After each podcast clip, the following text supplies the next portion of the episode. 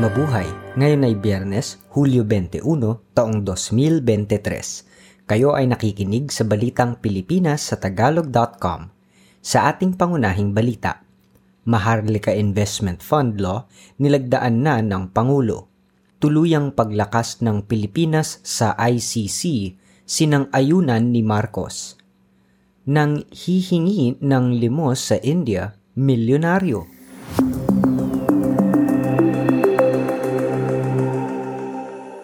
Isang microsite ang itinatag ng pamahalaan ni Pangulong Ferdinand Marcos Jr. na pagtutuunan ng Maharlika Investment Fund o MIF sa harap ng kritisismo mula sa mga sektor na kumekwestiyon dito.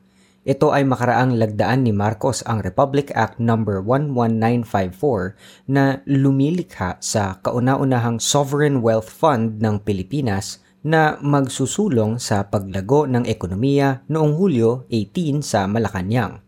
Ang Maharlika microsite ay mapupuntahan sa www.maharlika.dof.gov.ph.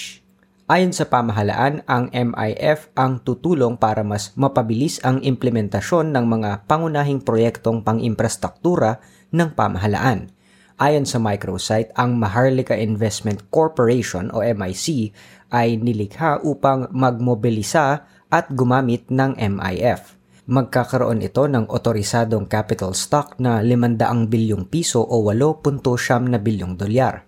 Ang 375 bilyong piso ay magmumula sa pambansang pamahalaan ang mga ahensya o instrumentalities nito at mga government-owned and controlled corporations o GOCCs ang isang daan at 25 bilyong piso o 2.2 bilyong dolyar ay magmumula naman sa mga ipupuhunang pondo ng Land Bank of the Philippines o LBP at Development Bank of the Philippines o DBP Kasama rin ang kontribusyon ng pambansang pamahalaan na kinabibilangan ng dividend remittances ng Bangko Sentral ng Pilipinas o BSP at ang bahagi ng pambansang pamahalaan sa PAGCOR at kita ng iba pang government-owned gaming operators o regulators. Kita mula sa pagsasa pribado ng mga pag-aari ng pamahalaan at iba pang pagkukunan tulad ng royalties at special assessments.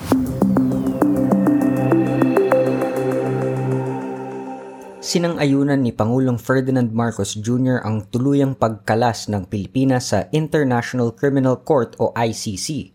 Ayon kay Solicitor General Menardo Guevara, ito ay makaraang suportahan ng ICC Appeals Chamber ang otorisasyon na ibinigay ng pre-trial chamber para kay ICC Prosecutor Karim Khan na ipagpatuloy ang investigasyon sa gyera laban sa droga ni dating Pangulong Rodrigo Duterte ang investigasyon ay may kinalaman sa tahasang pagpaslang ng hindi dumaan sa paglilitis ng batas at ang pagpaulat na pagkakaroon ng Davao Death Squad. Sa pahayag ng Pilipinas, ipinagpilitan nitong wala ng jurisdiksyon ng ICC sa bansa makaraan ang pag-withdraw nito ng membership sa International Tribunal.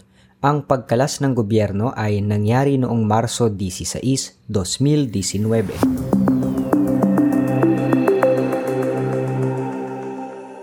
Gagamitin ang mga maaari pang sakahin at nakatiwangwang na lupa sa bilangguan na nasasakupan ng Bureau of Corrections.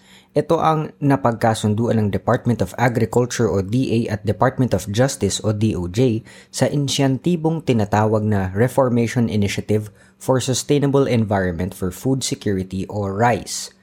Gagamitin ang Iwahig Prison and Penal Farm sa Puerto Princesa City, Palawan bilang pilot site. Sa naturang proyekto, ang mga Persons Deprived of Liberty o PDL ang magsasaka bilang bahagi ng kanilang pagbabago at maihanda sila sa pagbabalik muli sa lipunan.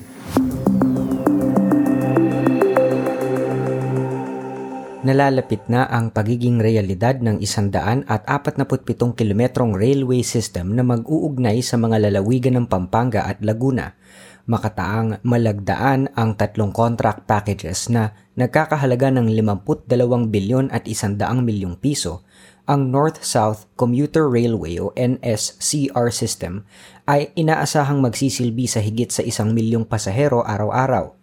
may itatayong 35 istasyon sa may 28 local government units.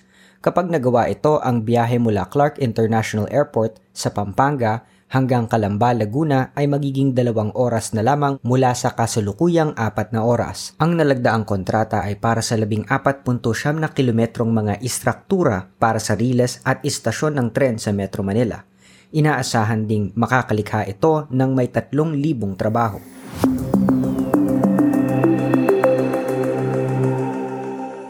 Ang Pilipinas ang isa sa mga bansa sa Asia na pinakalubhang maaapektuhan ng El Nino pagdating sa epekto nito sa paglago ng ekonomiya ayon sa Nomura Group. Ayon sa kumpanya ng Analysis at Research sa Japan, nakikita nitong magre-resulta ang El Nino sa mas mataas na inflation at mababang paglago. Bukod sa Pilipinas, nakikita nilang maaapektuhan din ng climate phenomenon ang India at Thailand sa Asia. Samantala ang palitan ng dolyar sa piso nitong Hulyo 20 ay nasa 54 na piso at 52 sentimo.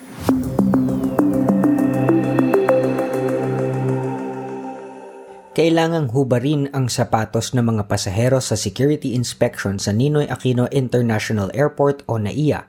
Ang pagtatanggal ng sapatos na ipinatupad simula noong Hulyo 10 ay bahagi ng pinaigting na seguridad sa lahat ng terminal ng NAIA ang pandaigdigang patakaran sa pagpapatanggal ng sapatos ay sinimulan noong Desyembre 2001 nang magtangka ang isang terorista na paputukin ang isang homemade na bomba na nakatago sa kanyang sapatos habang nakasakay sa isang American Airlines flight mula sa Miami patungong Paris.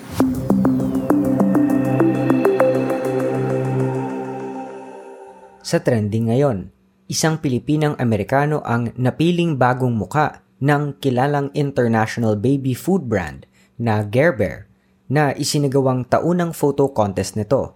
Ang sampung buwang gulang na si Baby Madison Maddie Mendoza ay nakatanggap ng 25,000 dolyar o 1 milyon at 300,000 piso dahil sa pagkapanalo. Ang mga magulang ni Maddie ay sina June at Crystal Mendoza na kapwa dugong Pilipino at naging American citizens dahil sa kanilang mga ama na naging miyembro ng US Navy. Naninirahan ang pamilya ni Maddie sa Colorado kung saan ang kanyang tatay na si June ay isang allergist at immunologist sa US Army samantalang ang kanyang inang si Crystal ay isang dentista.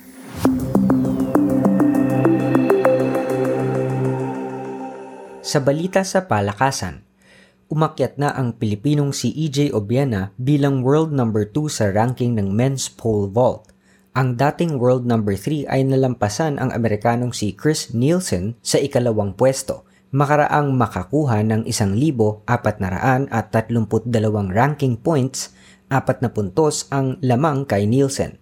Si Mondo Duplantis pa rin ng Sweden ang number 1. Sa balitang showbiz, hindi makapaniwala ang Pilipinang aktres na si Dolly De Leon na naimbitahan siya ng Academy of Motion Picture Arts and Sciences o AMPAS para bumoto sa taunang Oscar Awards. Nagduda pa siya noong una na isang scam email ang kanyang natanggap. Nang nakumpirma ng kanyang American management na ito ay totoo, sinabi ni Dolly na isang malaking karangalan na magkakaroon ng boses sa Oscars ang isang Pilipinong aktres na tulad niya.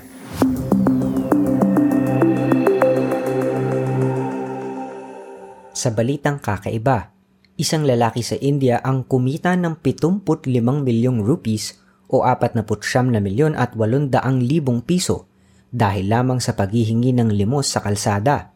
Si Bharat Jain ng Mumbai ay kumikita ng 60,000 hanggang 75,000 rupees o 39,000 hanggang 49,000 piso kada buwan sa panlilimos ang kanyang 10 hanggang 12 oras kada araw na panlilimos sa istasyon ng tren at sa isang sports arena ang naging dahilan para makabili siya ng isang dalawang bedroom na tirahan na nagkakahalaga ng 12 milyong rupees o 7 milyon at 700 libong piso at dalawang tindahan na pinarerentahan niya ng 30,000 rupees o 19,000 700 kada buwan.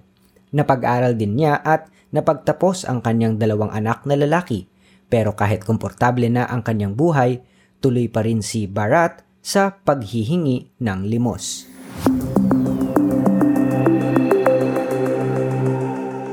At yan ang kabuuan ng ating mga balita ngayong Hulyo 21, 2023 para sa tagalog.com. Basta sa balita, lagi kaming handa.